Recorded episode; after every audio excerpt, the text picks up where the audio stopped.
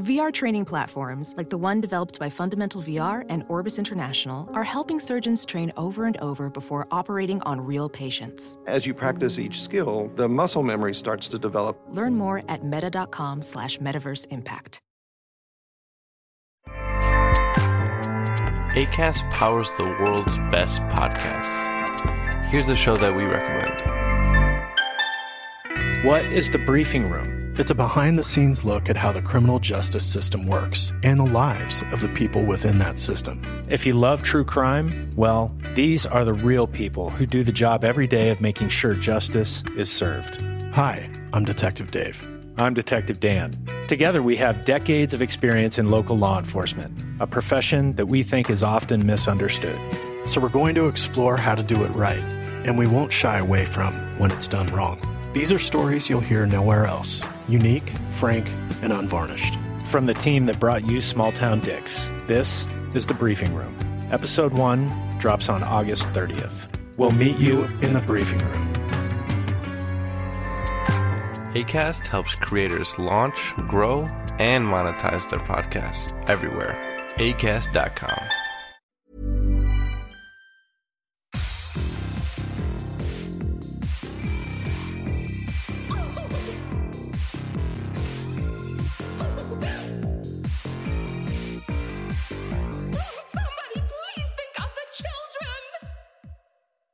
Welcome to Scarred for Life, the podcast where we open up old wounds by looking back at the films that scared us as kids. I'm Terry, And I'm Mary Beth.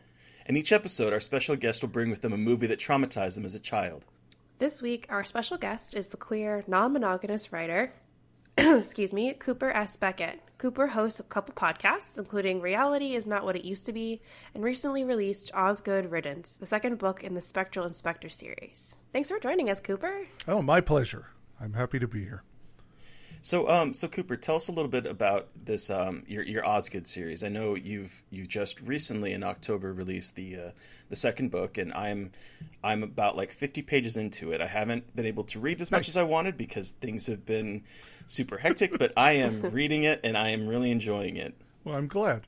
Uh, the the Spectral Inspector books are um, based on a series that I started in college, uh, which started with a caddish male anti-hero lead.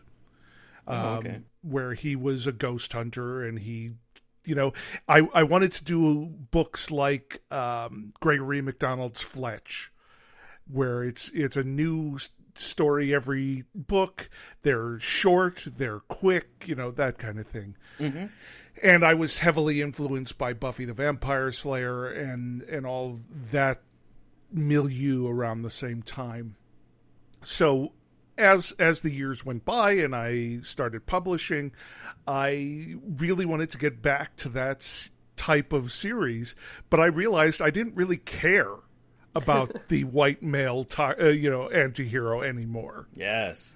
and so I thought, okay, well, wha- what can I do here that'll make me interested in it again? And I came up with the idea of swapping the genders, but not shaving down the anti-hero aspect. Okay. Yeah. So I, I created Prudence Osgood, who is uh, uh, a woman in her very early 40s who deals with chronic pain, who has uh, incredible repressed trauma ba- due to an accident, a car accident in her 20s that actually killed her for eight minutes oh wow. Oh, wow. and uh, so she she has recurring night terrors from that accident where she relives the accident every night and because of that she drinks ridiculously heavily because if she blacks out she doesn't have to relive the accident and um, she is addicted to a bootleg oxycodone for her chronic pain from the accident and basically pushes everybody away in her life. That is her her uh, Her mo. mo. Yeah, and so the first book is about uh, she sort of accidentally stumbles into a case involving a bunch of missing teenagers and a band that was really popular decades before that tangentially involves her ex partner. Um, who's Audrey, who they were they were ghost hunters together.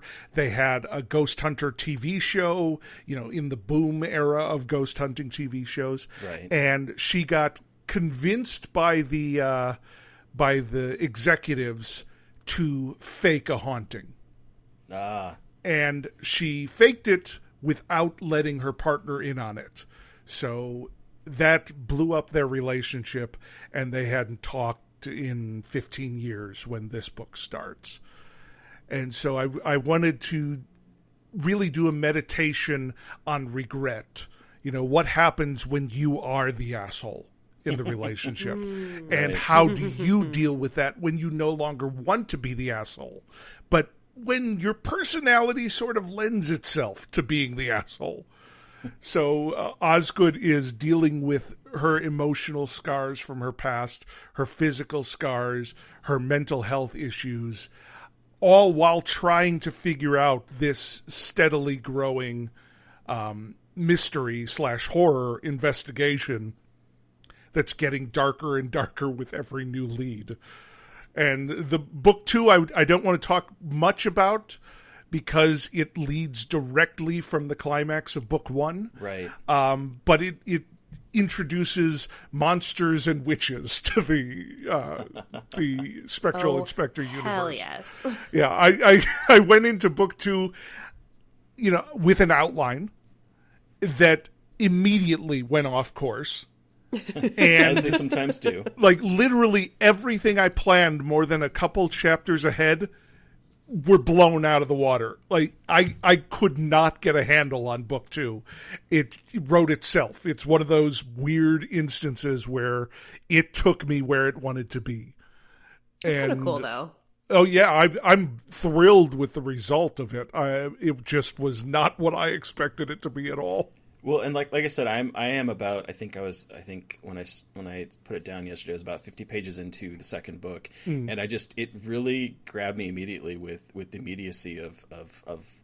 I, I don't want to spoil anything, but of, of how it of how it started, I was immediately grabbed, Good. and uh, I think I think it's it's really good so far. I've had a, I've had a lot of people uh, like it better than the first one, which surprised me because it is dramatically different Mm-hmm. from the first one. You know, the first one is a slow burn mystery that really only turns, you know, balls out horror in the last several chapters, and this one starts at that level. Oh yeah, and and never really lets up. And I don't. There is no downtime in book two, which I I really like. It makes me very happy. Cool. And I put stuff in that genuinely creeps me out. Ooh, that's even cooler. Yeah, like when I when I came up with the like I put the things that scare me, the real life things that scare me, and I'm going to throw out two words: cordyceps and teratomas. Oh God. And if you don't know what those things Oh, are, no. this book involves both of them, and they Just they Ugh, frighten me more than anything else. I think in the world. play the the uh, the Last of Us. Yeah. Oh. Ugh. Yeah. And then um, I know that you host at at least two podcasts. Is that Well, I, I um, so my my podcasting career started with a podcast called Life on the Swing Set. Yes. uh, which is a non-monogamy podcast. Are you still we- doing that one? I'm I've taken an extended hiatus. From Okay. it. I will I will get back to it. I'm not on it at the moment. It is still going, but uh, it is my my co-hosts are running with it at the moment. I took the time off so I could write these books and Mm-hmm. and focus a little bit more in the horror realm away from the uh, sexuality realm. Okay. And then uh, your your new podcast. my new podcast, yeah. I was happy to to guest on twice, maybe more. Well, I, I definitely want you back if that's what you're asking there. um, my my goal for this podcast was like I I would rant endlessly about politics and religion and movies and everything on my sexuality podcast. And as much as I feel it's it's part of a whole, you know, a holistic approach to sexuality, I recognize that not everybody who listens to a podcast about sexuality wants to be confronted with my opinions about Donald Trump. right. so therefore, I thought, well, why don't I just create a podcast that clearly lists itself as a self-indulgent podcast about these many topics, and that's what reality is not what it used to be. Is it's uh, based on. I actually did a radio show in college called Reality and it was a talk show where we'd talk about whatever topics we decided to talk about. And so I really enjoy the idea of this being reality is not what it used to be because I'm a very different person than I was in college. You know, I'm I'm openly queer and non-monogamous, whereas I was very hetero and uh, very very into the idea of monogamy back in in college. So it it's about the the fact that you're not always who you think you are and the value of learning new things and exploring new things is so uh, important. And i think horror films which are our first two episodes revolve around horror films i think horror encapsulates uh, emotional growth and change somehow better than any other genre It definitely does. I would 100% agree with that. because Yeah. you know it, it pushes you anything that pushes you out of your comfort zone is going to change you and and you know like your show is about the horror movies that scarred us which is the horror movies that changed us because it's impossible to be scarred without you know growing that new scar you know and changing Yeah. and I think that's what's so exciting about uh, horror and why I love it as a genre so much is because I I can trace these moments that affected me, you know, in, and even even the littlest of moments. Like when you first asked me to join you on the show, the first thing I came up with is a movie called The Boy Who Could Fly. I'm not familiar with that I'm one. not It's with that it's either. a melodrama. Uh, it it may have been Canadian. I don't know. It was a little movie. One one of those things that when you don't have cable and your parents go to the the the West Coast video, they come back with. You know, Right. Yep. and there's a, there's a moment in it that's a dream sequence where uh, uh, the lead woman's father is in the hospital and in a coma, and in this dream sequence he opens his eyes, and it's it's a it's a sting moment, and I don't think it's meant to be a jump scare, but it's horrifying. Oh. And it was one of those things that would would just show up in dreams. And Ooh, that's always wild when those things Yeah. like, appear in your dreams when you least expect it.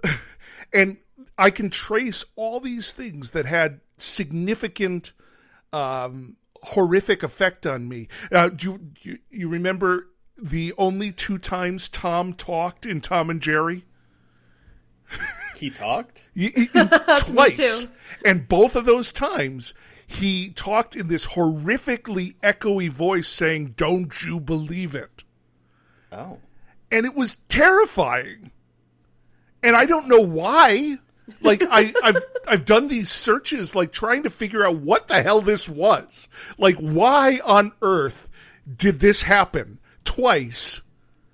And was it a reference to something? And nobody knows. Oh my god, that's so weird. And it's it's really funny revisiting these things as an adult because like I see these tendrils, especially now that I'm writing horror. I see these tendrils of things that affected me when I was much younger that that just have these long tail effects. yeah. Yeah, I mean, I, I completely under, uh, agree with that because I can, like, going back to our first episode, the uh, arachnophobia has really changed. Oh, the I way love that, that movie. I hate it. I have no desire to ever watch it again. I've seen it like three times in my life now, and uh, it. I mean, it, it completely changed the way I interact with household items. So Sure. and and I was maybe, gosh, I was probably ten or so at the time when I saw that, and it more than any other rated R horror movie that I'd seen that as a kid. Really, you know, fucked me up. So I, I, I think there definitely is something, something to that. Yeah. Um, but and then in horror in general, I think just is a is a great additive to um, to anything. You can add it to comedy, you can add it to drama, you can add it to science fiction or fantasy, and it just I think it adds a different level that other genres don't necessarily get to do. It's the only genre that really can be that. Yes. You know, like any any uh, horror film can have funny things in it, but you can't have a beheading in a comedy unless it's a very specific thing. You Yeah. know, so it's it's such a unique and flexible genre because of that, and like you wouldn't you wouldn't uh, like you, what we do in the shadows, which is a brilliant vampire mockumentary God, it is one of my favorite vampire movies of it's all time. it's just unbelievable. good. I mean, like if there's no reason that should be as good as it is, but it is, and it's it's very definitely a horror movie, but it is also incredibly silly, mm-hmm. and and you still get the the the horror, you know, and that's what's great about it is you can get that little twinge of of frightening because there are moments like that yeah. and and at the same time, you know, we're werewolves, not swearwolves. Uh, it's- yeah. Oh, it's so What a good. perfect. I um just uh, off the podcast or however you want to do it. I just shared the four second YouTube clip of Tom talking.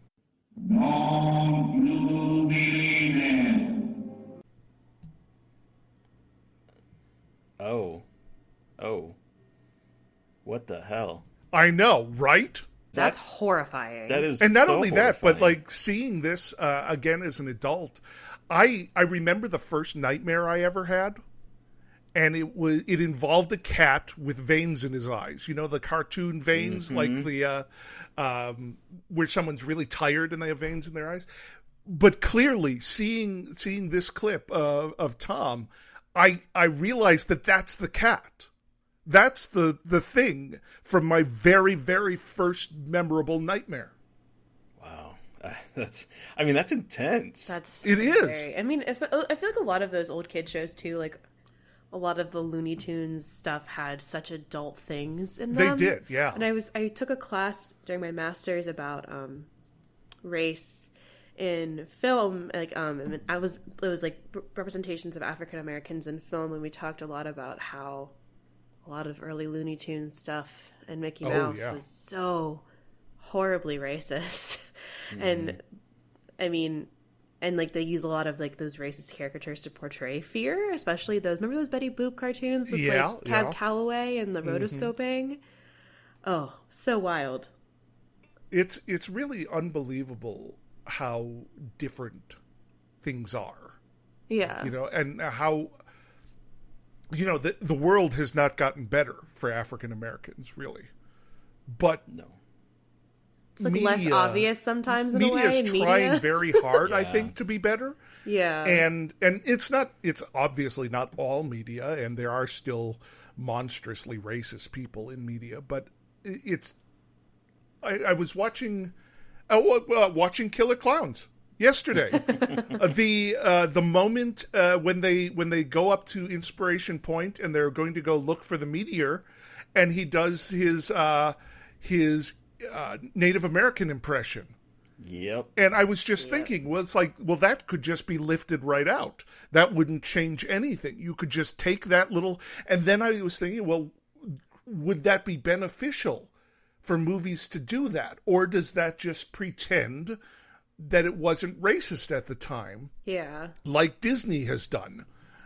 And and it's it's such a difficult thing to contend with and it, it takes me out of the movie whenever i see stuff like that like um, i was listening to the halloweenies podcast and they were talking about freddy versus jason Oh, yep. and there's one moment in freddy versus jason with a bizarrely timed homophobic slur Oh, yeah.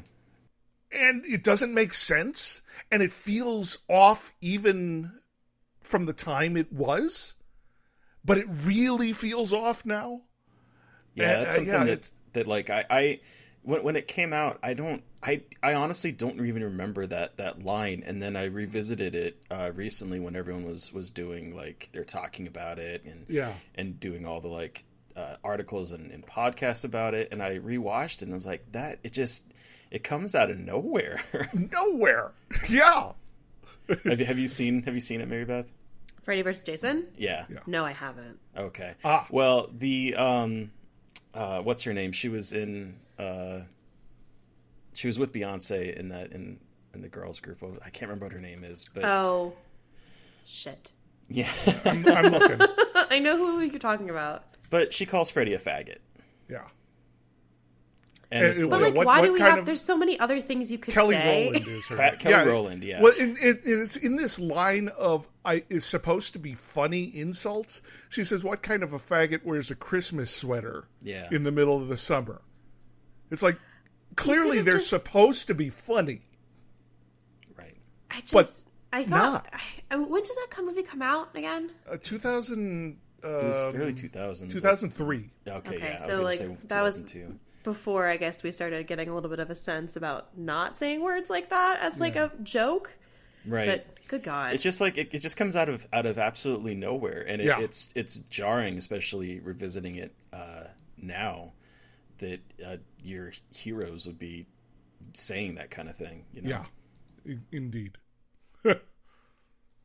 I know I took us on a tangent there.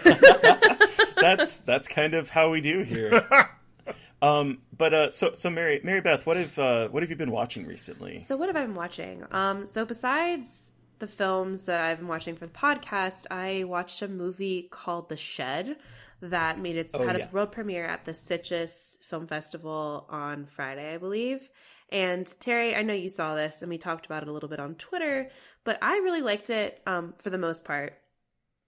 The Shed is about um, an orphan kid named Stan who lives with his awful abusive grandfather and he's a bullied teen and he just kind of has he keeps getting it from all angles. This kid like, he's the epitome of a character that i just want to give a big hug and tell him it will all be okay. But um eventually he d- discovers that a vampire has taken up residence in his shed and it is not like a cool vampire. It is a nasty vampire that kind of looks like um one of the vampires from salem's lot um Oh, the, I think- the classic I think Terry, you- Nosferatu type vampire. yeah, because Terry, you you had a really good comparison in your review. Was it like Nosferatu via Salem's Lot, or the Yep. other way around? yeah it was nosferatu via yeah by, by the way of uh what's his name Bar- barlow yeah, Yeah, by Barlow. remember. And Yeah. that was a really good comparison. And I, unfortunately, the last act kind of feels like an entirely different movie. It feels what I would like to equate to like a Goosebumps novel Mm-hmm. in terms of it being a little bit cheesy. Yeah, it, it turns from like this really stark character drama between these two friends who who find this vampire in the shed, and you know they're they're abused in both uh, their home life and at school, and there's that kind of like danger of well, we have this vampire in the shed, and then like like Mary Beth says, it sort of goes off on a tangent in the last act, and it becomes about something completely different. Yeah, and there's like a really interesting thing about being bullied and be- and like trying to take vengeance and using this vampire as a weapon, and it's really I thought it was like very emotional and very sad and a good movie, and then the last act kind of gets very hokey, which is really frustrating to me, just because Yeah. like it is such an important tale of like tra- again like trauma and talking about how you know aspects of tos- toxic masculinity in kids might manifest because of their home life. Oh, sure, yeah. and it doesn't really go that far into its message but i still really enjoyed it for the like most of it. And i also really enjoyed that it's a vampire movie because i am a vampire freak. Yeah, and, I'm I'm glad that I'm hoping that they're going to make it a comeback. I so in my review, I I wrote a review for Nightmare on Film Street, and I was like, I hope this is the mark of the beginning of a vampire renaissance because I feel like they've just kind of fallen out. I mean, I know what we did in the shadows made vampires like to quote my friend Brianna, made vampires cool again and kind of brought them mm-hmm. back, and they had the TV show. But I'm hoping we get more vampire movies, especially vampire movies where the vampires aren't sexy but just like gross. yeah, Because I love gross, nasty vampires, and so I'm really hoping this is a marker for maybe like more vampire films because I miss my vampire movies and I want more of them. Please and thank you. I, I will just be happy if vampires stop being sparkly. Yeah, we haven't seen that in a long time. I'm like hoping that people realize that like vampires can be gross. Like they don't have to be sexy gothic Right. characters. Like they can be nasty, and Well, they are. even like, if they are vampires sexy and gothic, like uh, m- my favorite vampire movie is Interview with the Vampire. I think it's a Yeah, gorgeous it's an movie. amazing one. They are still monsters. Yeah, and like it, there was an uh, Coppola's Dracula too, where he's like real sexy and then he's real ugly and he's a wolf and that's a really interesting look at like the dichotomy of vampire and I mm-hmm. want I just want more like that. That's what I like to see, but I hope people have cool, I better, unique ideas for the vampire. Well, it's, it's not going away as a genre. It's been, you know, it Yeah. just keeps recycling. True. Terry, what have you been watching? The Shed's all I can think of that's like really made a mark on my brain. Oh, wait, I lied. I was gonna say.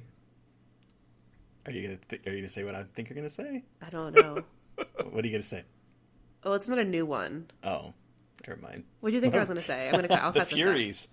Oh shit! I forgot about the. Oh, I'll leave that for you. Okay. I actually just watched that too. Oh, we can talk about it.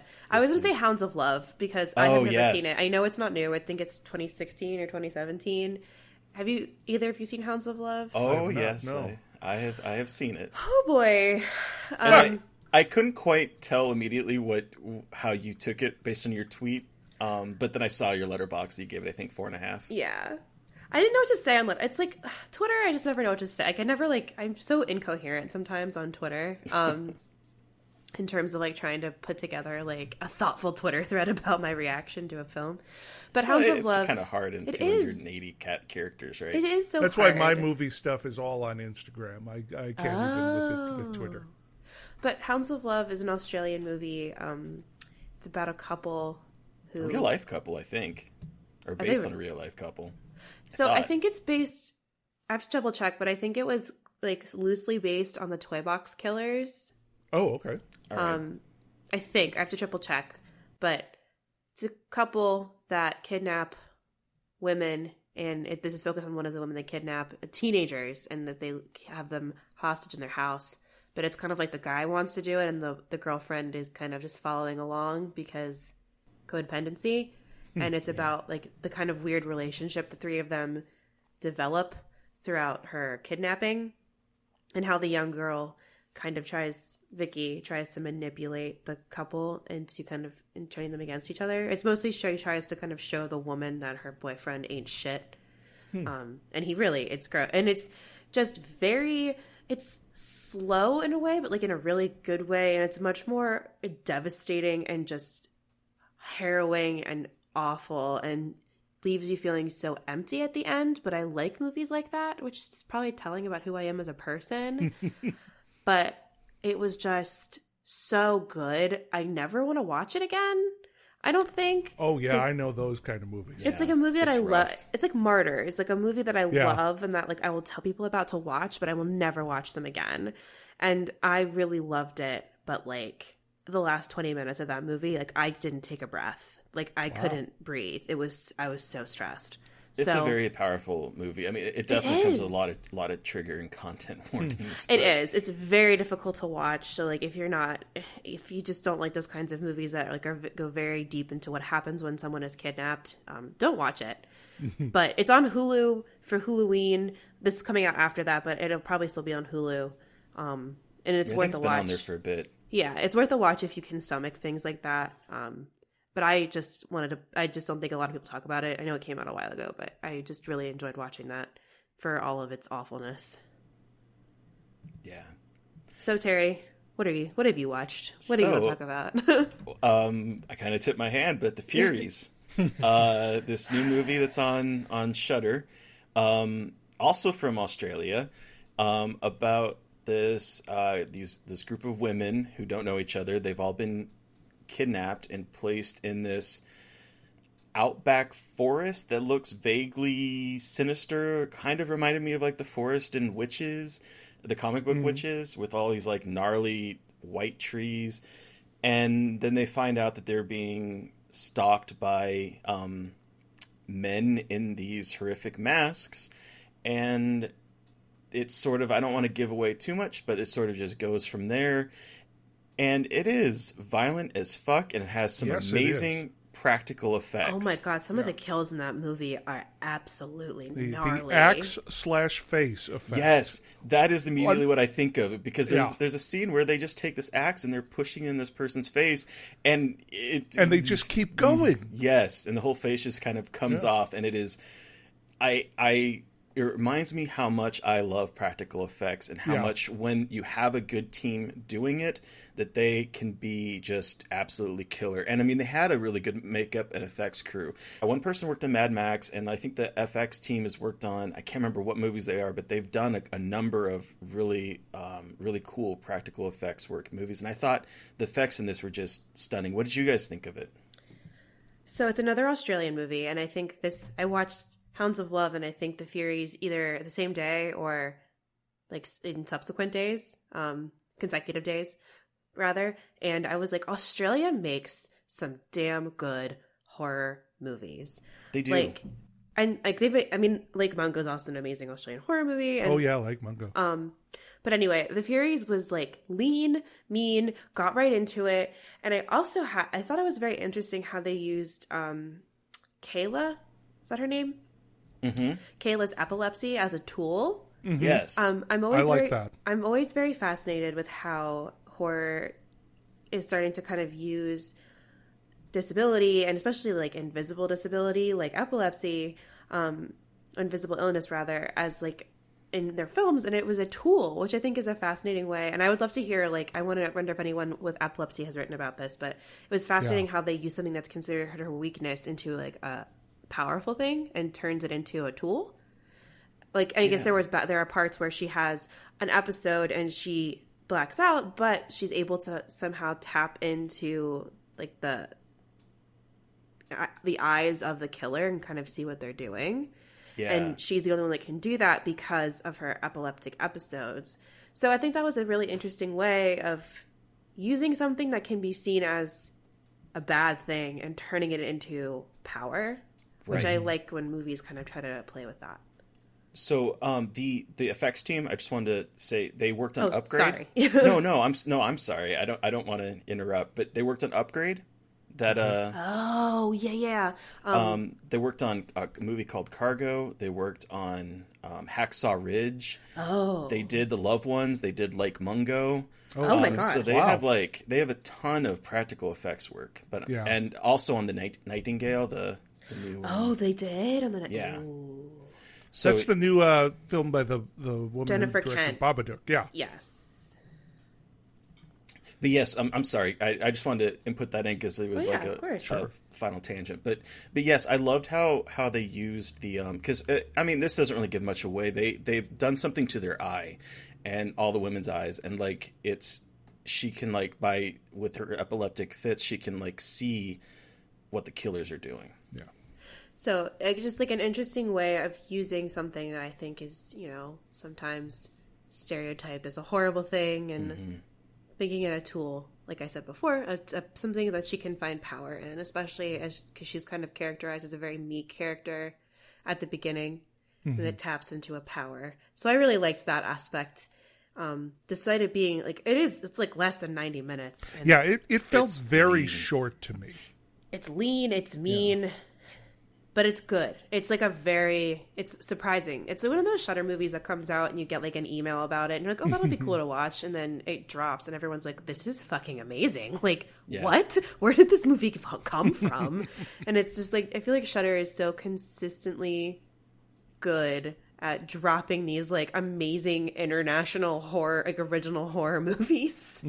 They really are. They've done they've done some amazing work this year with uh, um, international overseas type movies that they've just sort of acquired, and I, I think it's I think it's fantastic. Um, and then the other movie is I I I gotta say I am a Joe Begos fan now. I Oh, did you see VFW? I have seen VFW Oh, really? and it's not as good as Bliss, but Bliss is like a four and a half, almost five star, and depending on how many times I watch it, it might become a five star movie for me.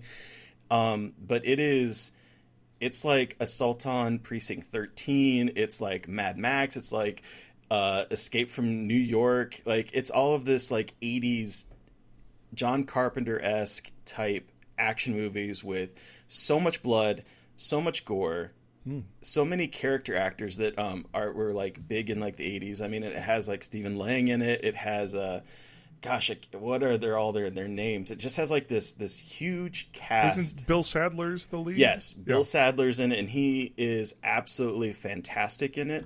Um, he is hilarious. Um, Martin Kove from uh, Karate Kid Hmm. is in it. Um, you have uh, David Patrick Kelly. Oh, um, yeah, So like all of Fred Williamson. So like all of these uh, now old fogies, right? So they're like, but and and they're they run this VFW, and there's this uh, new drug on the market that's turning people into basically like crazy bath salt Florida man type monsters, and they all end up descending on this VFW because one of uh, this teenager steals all of their big supply of drugs that the, the the drug leader was going to sell the next day, and hides out in the VFW, and so these these men all band together and do like a last stand type Oh, I, do- I Alamo-esque love fight. those uh, the the base assault movies. Yes, and it's it's so good. The the the things that they do in it, uh, like the the makeshift weapons they have to create, the the way that it, it basically just stays in the VFW the entire movie, but Hmm. it's just it's it's really good. Joe Begos is killing it this year. He really is. Two movies. I didn't and realize he had two. Like, I guess was Bliss making this festival circuit last year too? I can't remember. I I feel like I just heard about it this year, and then VFW kind of feel like it came out of nowhere a little bit. It really did. I was like, um, who is this guy? Yeah. like And, like, throwing out movies left and right. Right, and I, I haven't seen. I I want to go check out his his first two movies now. Um, Almost Human and The Mind's Eye. I don't know if I hadn't heard of any of them. Okay, yeah, I I remember the uh the Mind's Eye um cuz that came out like I want to say 2015 Okay. and it was kind of like a uh, a fire starter um or like a what's the movie with exploding heads was it Scanners Yeah, scanners. Yeah, scanners.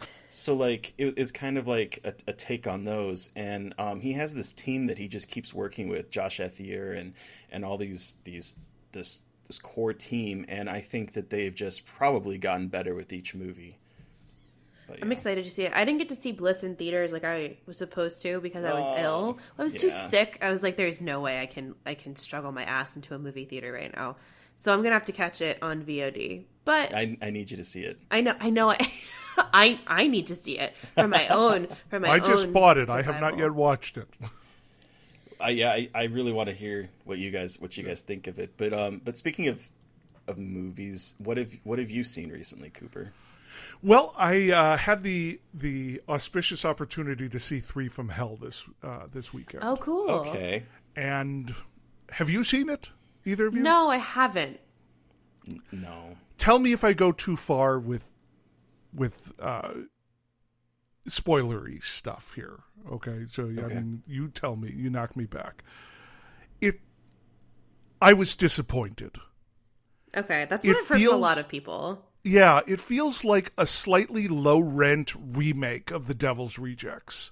Okay. And you know, to to put my cards on the table, I think Devil's Rejects is a masterpiece. Mm-hmm. I love Devil's Rejects.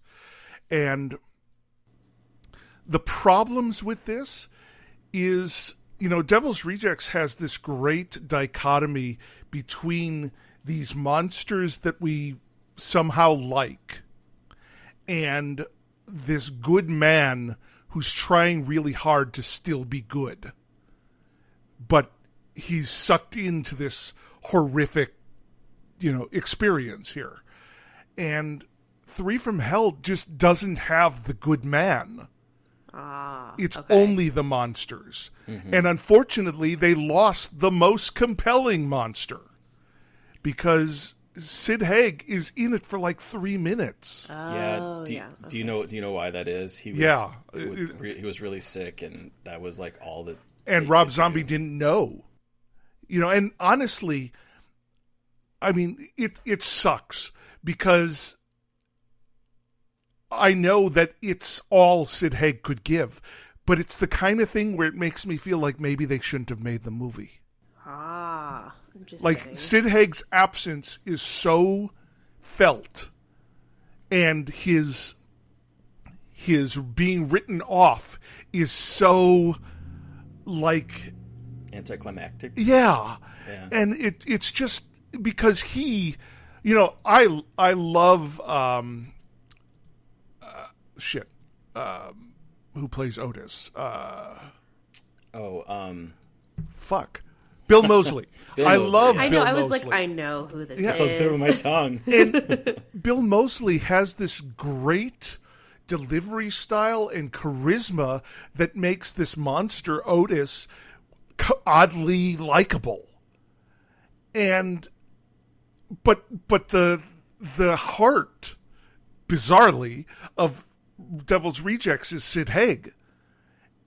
And I mean Oh, it's it's a frustrating dislike this movie. Like Sh- Sheri Moon actually seems like she's acting for a change Yeah. instead of just doing what Rob Zombie told her to do.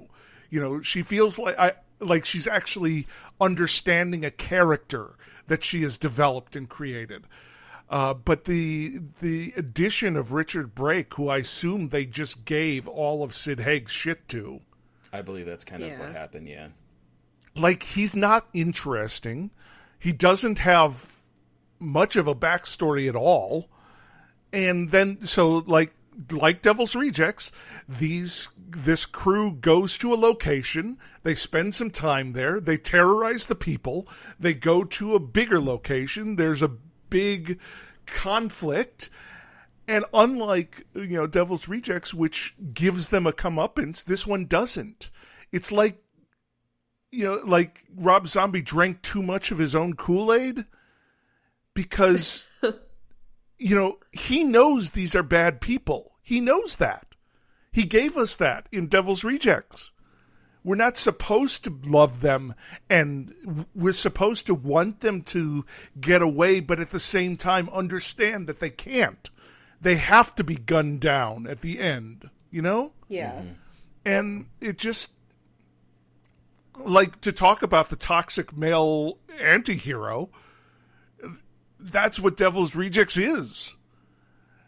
But it understands that they are also monsters. And i don't i don't know how to deal with a movie that doesn't process them that also as monsters. Yeah, yeah. Uh, I mean, I, I, I'm not, I'm not really a fan of of Rob Zombies movies. I hate to say. Um, I, oh devil's rejects is the only rob zombie movie i'm a fan of see, I, I hear Lords of Salem is good, but like I have, it's It's it's, okay fine. it's fine It's yeah fine. like I just he his stuff just does not. It, it does not gel with me, and I, I don't I don't know what it is. I think my, some of it might be the aesthetics of it. I, but I just yeah. So I mean, I've I've seen The Devil's Rejects, and it was it was okay. I it actually doesn't- haven't seen it. Don't revoke my horror card. Oh, I mean, it's it's also a brutal, upsetting movie. I'm like, that's not even. I don't even like. I don't mind that. I just, I just like. I guess I've just seen some of Rob Zombie. I just, I think I've actually seen Lords of Salem, and I was like, eh, it's just not for me. Like the aesthetic and the vibe. I just, I don't think.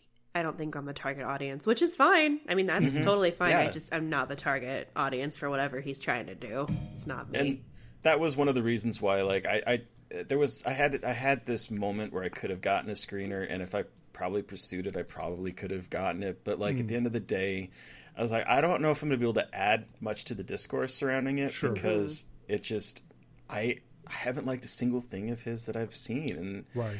I it, I hate saying that because like I don't want to write off an entire director, and I, I I grew up listening to his music. I just there's something about about his movies that just does not gel with me. It just doesn't make me. It bores me a lot of times, to be honest.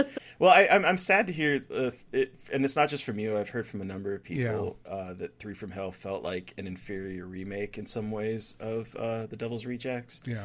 And that's disappointing because um, I know a lot of people were really looking forward to to this movie, and there's a lot of there's a lot of fans of, of the Devil's Rejects. I know that in the horror realm, I'm, I'm in the minority for not liking it, so it, it's it's a shame. Um, so we've talked about what we've watched recently. Now let's talk about what you've brought with you today, Cooper. What film have you brought with you today? Well, Killer Klowns from Outer Space. and I am so curious to hear what you have to say about this movie. Me too. but, but but before we do that, let me let me get everyone up to speed and kind of do this little synopsis that that we have for it, um, in case you haven't seen it, because I, I don't I think unlike some of the movies we've covered, this one some people might not have seen. It's it's a bit more of a dark horse. I think. yeah. It is. Um, but basically, the story is that all the teens at the top of the world make out spot. All they want to do is, well, make out. But when an object crashes into the forest nearby, they soon realize that they are being invaded by killer clowns with a K from outer space. Mike Tobacco, which that name, uh, played by Grant Cramer, and Debbie Stone by Suzanne Snyder, are forced to dodge sentient popcorn, cotton candy cocoons, killer balloon attack dogs, and more as they try to convince the local police, Deputy Dave Hansen, played by John Allen Nelson, and Deputy Curtis, Curtis Mooney by John Vernon of the Dean f- fame, that these clowns are really, really, really real and totally not fake. Eventually, Debbie gets wrapped up in a balloon and taken back to the big top alien spaceship, but video game logic prevails as our heroes realize that giant red noses on the clowns are the weak spot. Mike and Dave race to save Davy, Dave, uh, Debbie, my gosh, and with the help of the perennially horny Terenzi brothers, fight sexy clowns, booby traps, and a giant Klownzilla before blowing the alien vessel sky high. As our heroes watch the ensuing fireworks, they're treated to one last insult as pies rain from the sky, splattering their face. But it's all over, and our three reluctant heroes retreat back to Debbie's house where they presumably fuck. And that last point, before we get to what you thought of this movie, I, I have to just say that I add that on there because let me tell you, these three characters are all over each other. Oh yeah. The, the men are all over each other. The women are all over both of them. At the very end, it's almost as if like Deputy Dave is, is kissing Debbie. I'm like these these three people are going back to fuck. There is a weird skeevy sort of uh, swingery vibe going on there that I don't know was intentional. I don't either, but my gosh, they couldn't keep their hands off, off each other. They Like, really couldn't. I didn't even think about that, but they re- it really was just like a very physical. Like everyone's just falling onto each other's Yes, we're- arms yeah. and touching each other. We're hugging on each other. We're like pressing our bodies against each other. We're sticking our face in her neck and like just sort of like nibbling on her. I, I'm like, what Yeah. the hell is going on with these three? So odd. Um, so, but so that's why I had to add that in at the Yeah. end. But and because obviously they don't go fuck in the movie. I mean, maybe they do. I don't know. But Well, that's, not not that was in the, impression. movie, not in the Right. in the s- section, Not of the film. filmed. No, But I gotta it's ask. subtext is what it is. It's Yes, so- there is so much subtext there. so, how old were you when you saw this, and what about it scared you? okay, I think I I think I was eight. when I Okay. saw this. That seems Um, to be a impressionable age for a lot of people. So far, we've had people that have seen movies when they're eight and four. Oh, four. Jeez. yes. Yes, I have seen. Well, I feel like I feel like eight is when you think you're old enough to handle things, but your parents still tell you you're not. Yep. Maybe. yeah, That's that's probably very true. that is and, a good like- way to put it. Yeah, when I was eight, I was still in that phase where I really wanted to experience horror, but mm-hmm. I was severely traumatized by it. Like I, I vividly remember watching Temple of Doom Oh yeah. and just being incredibly traumatized by the heart coming out. who wasn't? I I know, but but like it was funny because my parents were so restrictive. Like I wasn't allowed to watch Ghostbusters oh wow. Because they watched thought it might be scary. Temple of Doom. Well, that's the thing because we watched Raiders as a family.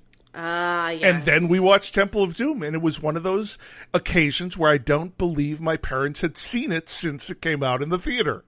So is Killer Klowns another example of a family movie that turned that Well- went horribly wrong? I Killer Klowns is so interesting, and I think it's because I was really into Attack of the Killer Tomatoes. Okay. Okay. Uh, re- actually, uh, let me correct that. I was really into Return of the Killer Tomatoes, Okay. which is the better film. Let's be clear. I have not seen either of them. Neither but Oh have my God. I. Let I've me- always wanted to just because the I've watched the concept is cartoon. phenomenal. Fuck, let me pitch you Return of the Killer Tomatoes. George Clooney is in Wait. it. Just George He's in it? Clooney is at the pitch. Yeah, George Clooney is in it. It's one of his first roles. Okay. John Astin is in it. Gomez himself. Oh.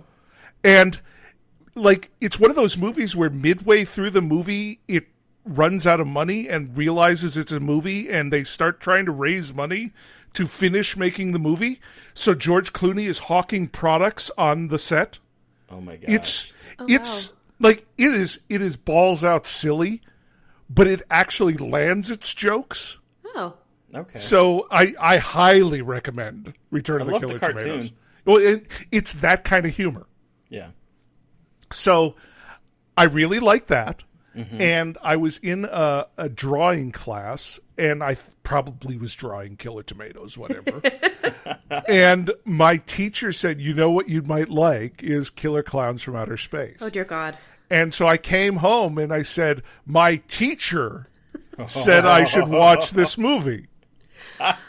Oh no. And I grew up terrified of clowns. Like my aunt had a one of those sad clown pictures, mm-hmm. Oh, and yep. I would make her take it down if I was coming over That's hilarious. because it really freaked me out. And so I don't know what my parents were thinking when they okayed this because they knew about my history with clowns. I mean, for fuck's sake, 88 uh, Beetlejuice just scared the shit out of me. Yeah. Um, and and so we rent this and not only me but my my brother who was three years younger than me watched this with me How did that go over for him? Well i i i really feel like at five he just saw the goofy cartoony clowns Okay, mm-hmm. and did like i don't think feel like he- the horror. i don't think the subtext really okay. got So what scared you the most about this? Besides being terrified of clowns, like what I mean, obviously this clown part.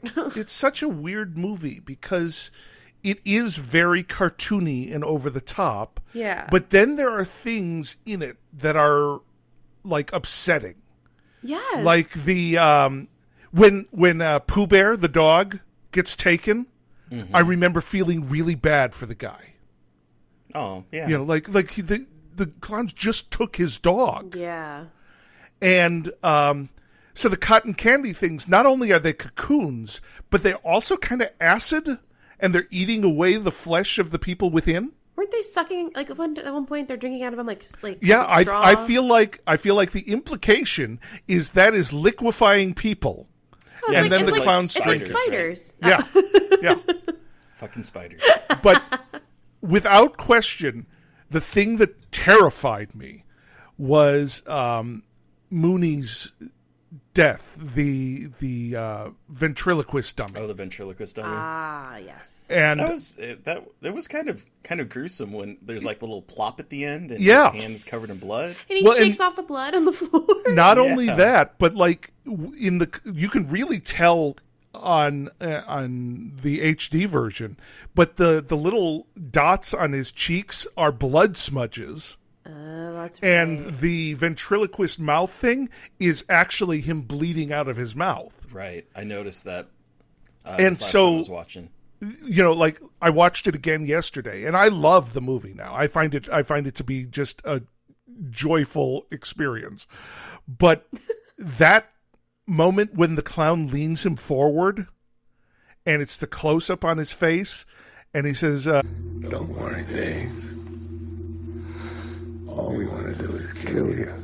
I, it it is so upsetting to me. Well, I, I I can I can see where that how that would be because like I I the, for the rest of the movie like they just kind of talk in gibberish. yeah. And it's this one moment and it's the and you you hear their intention and it's it's through the dean from animal house. yes exactly. And he's so great in the entire movie up to that point yeah asshole. he's just so crotchety, Crotchety and old angry yeah. Um. So, what did you like? Did it make you more afraid of clowns as you were like? I you- think it was you saw therapeutic, actually. Oh, really? Oh, really? Interesting. I think I think it took away my fear of clowns because shortly thereafter, you know, we're talking two years now, but I was reading it, Ah, okay. and there's no way I could have handled it if I was still afraid of clowns at that point. So I feel like uh, I had this moment of horror. and I definitely had nightmares for a while. And my parents never again made the mistake of just renting uh, a movie on someone else's recommendation. Not even your teachers? No, well, clearly they they cannot be trusted. but it it was definitely it was definitely an impactful thing. That that was a surprisingly scary thing. You know, That's so funny because like this. So this is the first time I'd ever watched this movie. I had heard of it obviously so many times, but I was just like, eh, I, I probably can miss it. It was one of those movies where I was like, Sure. I don't know. late '80s comedy horror. I mean, that could really go either way. Yeah, and but I'm glad I, I watched it. I think if anything, it's a really awesome testament to practical effects and the Oh, God, power yeah. of practical effects. Um, I didn't realize that all of the clowns were these horrendous puppet things. Yeah. and it definitely made it. I wouldn't say scary, but like creepy and gr- a lot more a lot more gross than I was expecting. Like I didn't know they were gonna have those nasty teeth and like the really weird scrunched up faces, and it definitely is disgusting. like the best word to use to describe it is disgusting. and like I I I I think um it, the the effects are obviously I think the best part of the movie, and it, it's it's because of the the Chiodo brothers, right? Oh yeah, So- the Chiodos are awesome. because like they they created the critters design um they've like they've they've gone on and done um a whole lot of different type of, of creature design and they they did like uh team america they helped with the puppetry for that um so like and i i think that that is probably the the best uh the best part of the movie. Eh, although there are a couple scenes that that even still um i think are really well done. Like i loved the slow reveal of what the popcorn is Yeah. right? So like in the very beginning of the movie it's just they're shooting popcorn at him and it's like okay this is kind of silly. But then as the movie progresses you start to slowly see that you know they're they're sentient. There's the really cool scene of them kind of crawling along the bathroom floor mm-hmm. in debbie's place and then like there's the where the, the guy like the, one of the clowns like shrinks all the people and tosses them in his bag full of, of cotton or of, of, of corn popcorn and then there's the reveal that they're turning into these like mutant snake type things that are attacking Is her. it It's the just- larval phase? We don't know.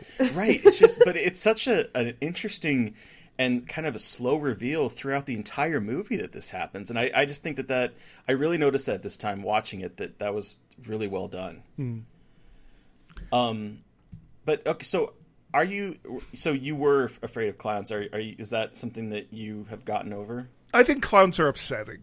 They are. They are viscerally upsetting. Well, I th- I think what it is is uh, the reason clowns are scary is because even if they're angry, they look happy.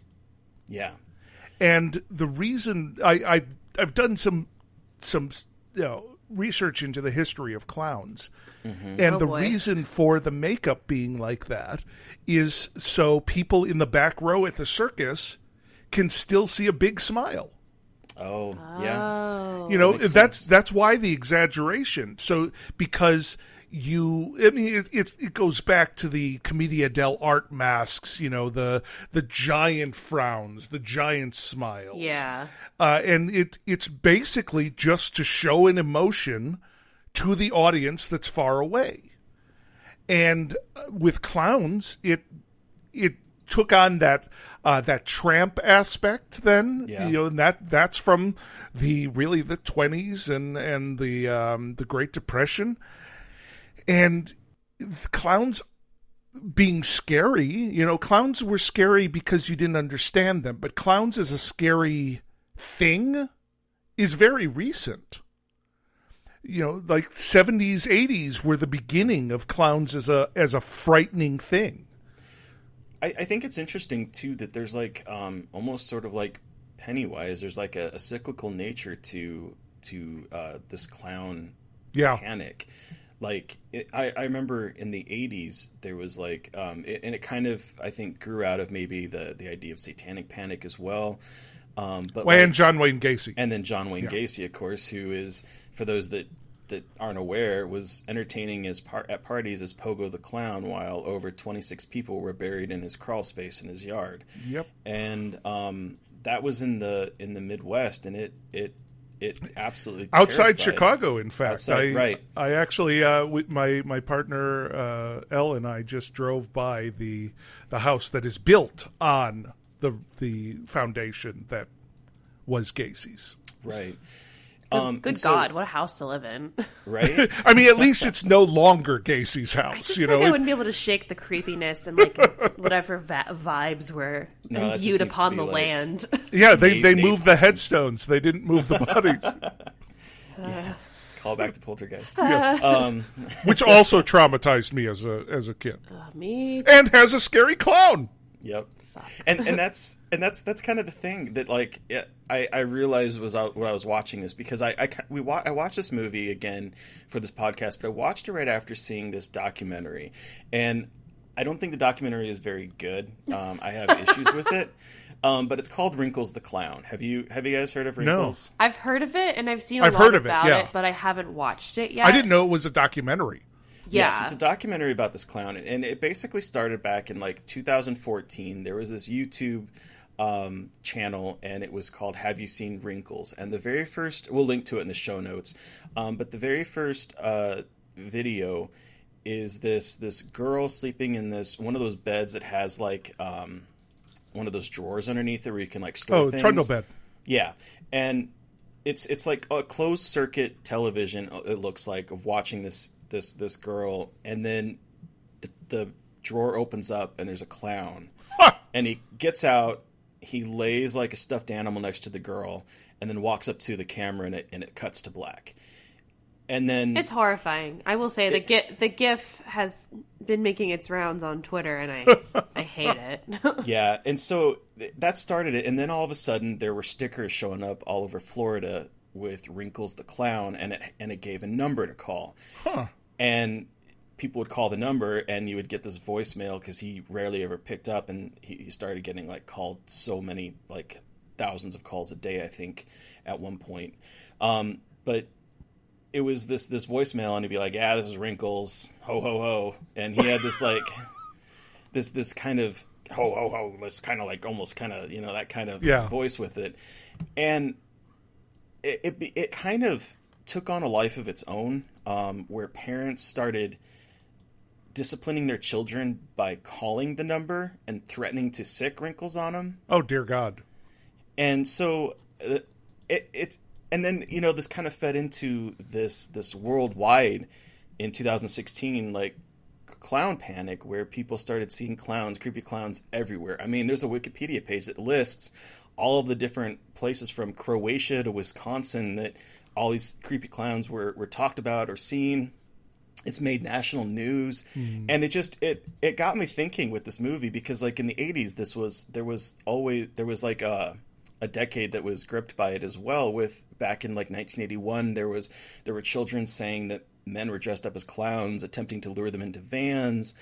And like there's all it, it always seems to be uh, centered around kids that that perpetuate this. And that's kind of part of what the documentary is about these these kids that, that kind of like on it, it's become kind of almost like a an urban legend or like a, a creepy pasta where there's YouTube videos of the kids calling the number and then freaking out and they post it up there. Like it's it's it's taken on this life of its own and it just I I think it's so fascinating how much clowns still today are are kind of terrifying. I think one of the things for for my generation specifically, and I was born in '79, uh, is you know we're from the age of the low rent bozo shows, you know, and bozo um, actually originated in Chicago, so I got the original, the real bozo. Oh, yeah. Well, not the original bozo, but I got the official bozo. yeah, Right, right, right. Uh, and Because it was sort of like uh like uh the kind of the horror host, yeah, right? Like they, just would sort of- syndicate the character out to other markets. Right. And so when I was on vacation, I'd watch this weird local bozo. And the set was much smaller, and the costumes were a little dingier. And there's something about local television. You know, you mentioned creepy pasta, uh, the the uh, oh fuck, uh, Channel Zero. The Yeah. first season of Channel Zero with uh, Candle Cove Yep. really mines this local television horror. Yeah. It really because there is something exceptionally scary about uh, the artificial reality of local television. You know, the the painted background that's supposed to be the sky. You know, there's. And it's it's almost a nebulous thing that you can't quite put your finger on. It's sort of like the uncanny valley, right? It It is, is, yeah. It, it's not like this this giant cartoony thing. It's something that looks like a, fac- a facsimile of a of a person or or Yeah. a, a background, but there's like something off about it. And so you add clowns to that because it's the same thing, the same kind of scary. And if you're watching this as a child, like a, a young, impressionable child, it's really easy for this for the the the enjoyment of it to flip over to horror. You know, and if you look at it, like Stephen King uh, released it in September of '86, and uh, honestly, I think I think St- you know the clown community hates Stephen King because he has single-handedly ruined their business multiple times over the years as it gets recaptured into the zeitgeist. Yeah.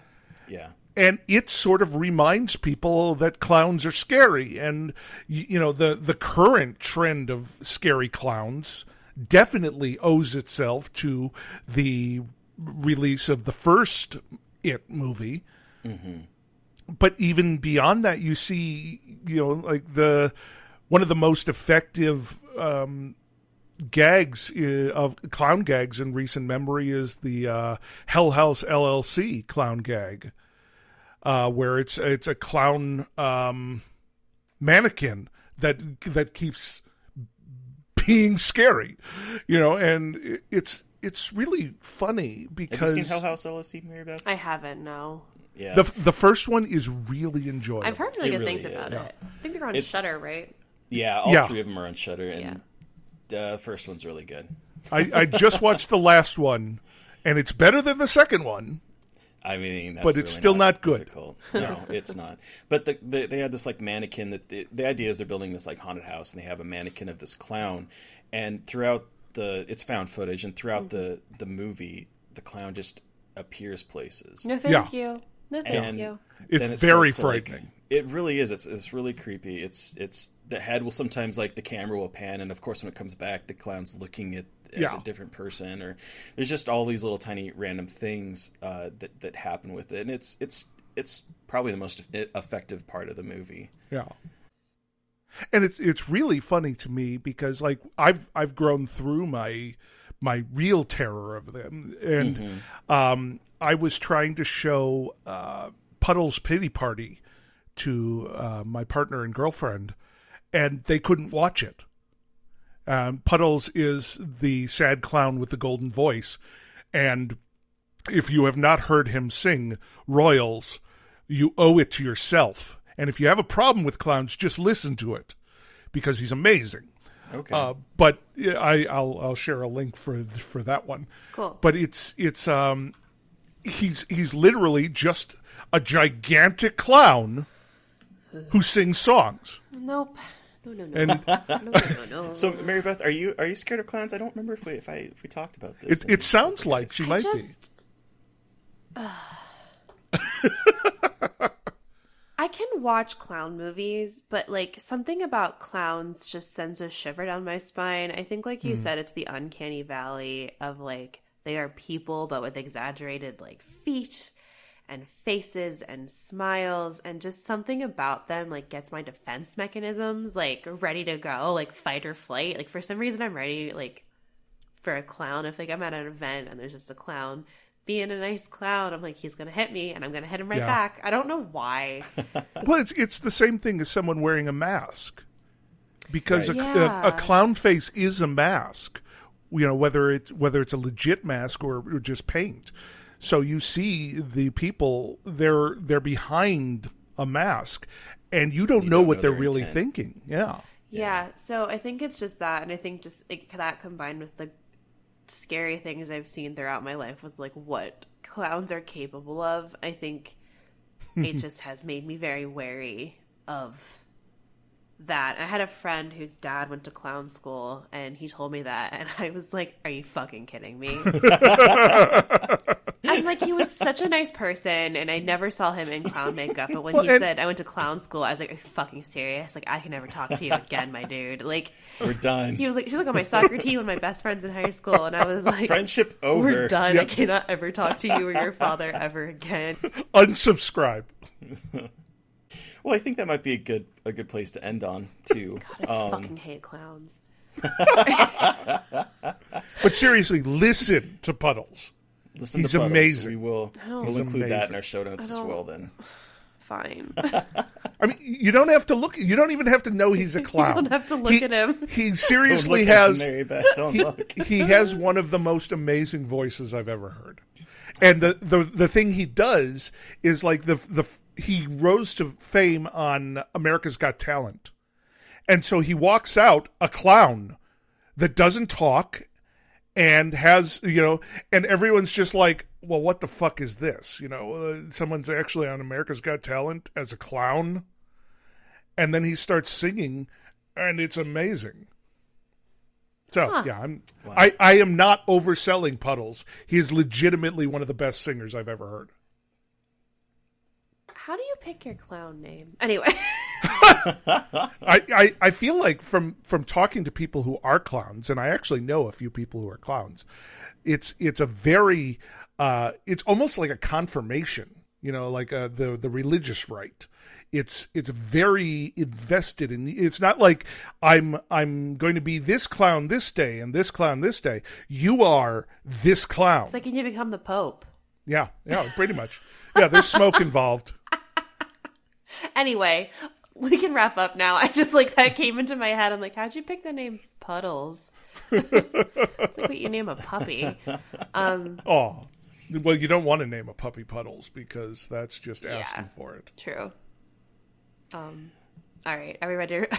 Should we wrap up now? I am a bad influence on keeping keeping things on tap uh, t- uh, target. There's a reason my podcasts are at least ninety minutes. All right. Um, uh, the tangents we go on, it's it's I fun. have nightmares about fucking clowns. I had nightmares about spiders when we talked about arachnophobia. So now I'm gonna dream about goddamn clowns. Anyway, All right. Well, uh, thank, thank you, Cooper, for joining us to talk about killer Klowns from outer space.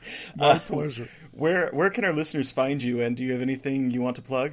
Well, yeah, the uh, the easiest way to find me is Cooper S. Beckett. Uh, CooperSBeckett.com is my website, and Cooper S. Beckett is my handle on most social media.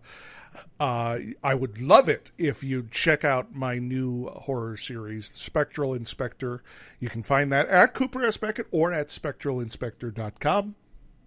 And uh, yeah, uh, I I have other stuff too, but I'm really I'm really uh, working in the horror genre these days.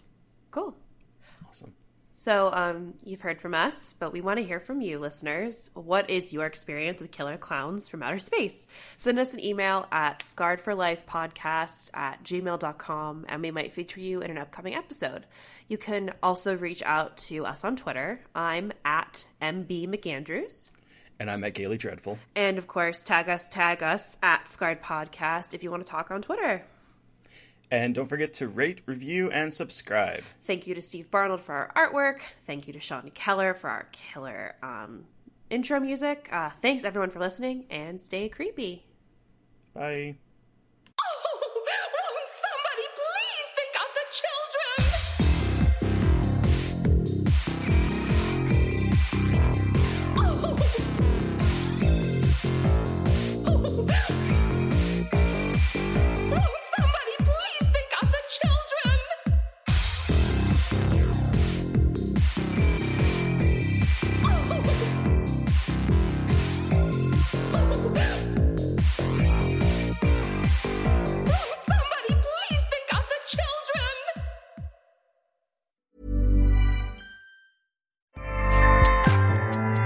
ACAST powers the world's best podcasts. Here's a show that we recommend.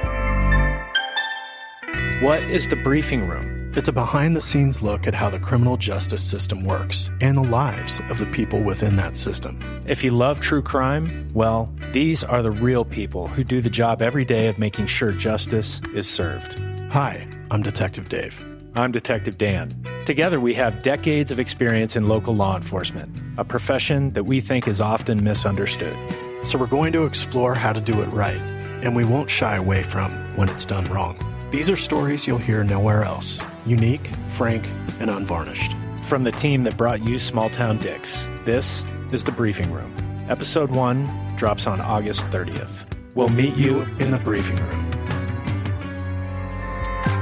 ACAST helps creators launch, grow, and monetize their podcasts everywhere. ACAST.com.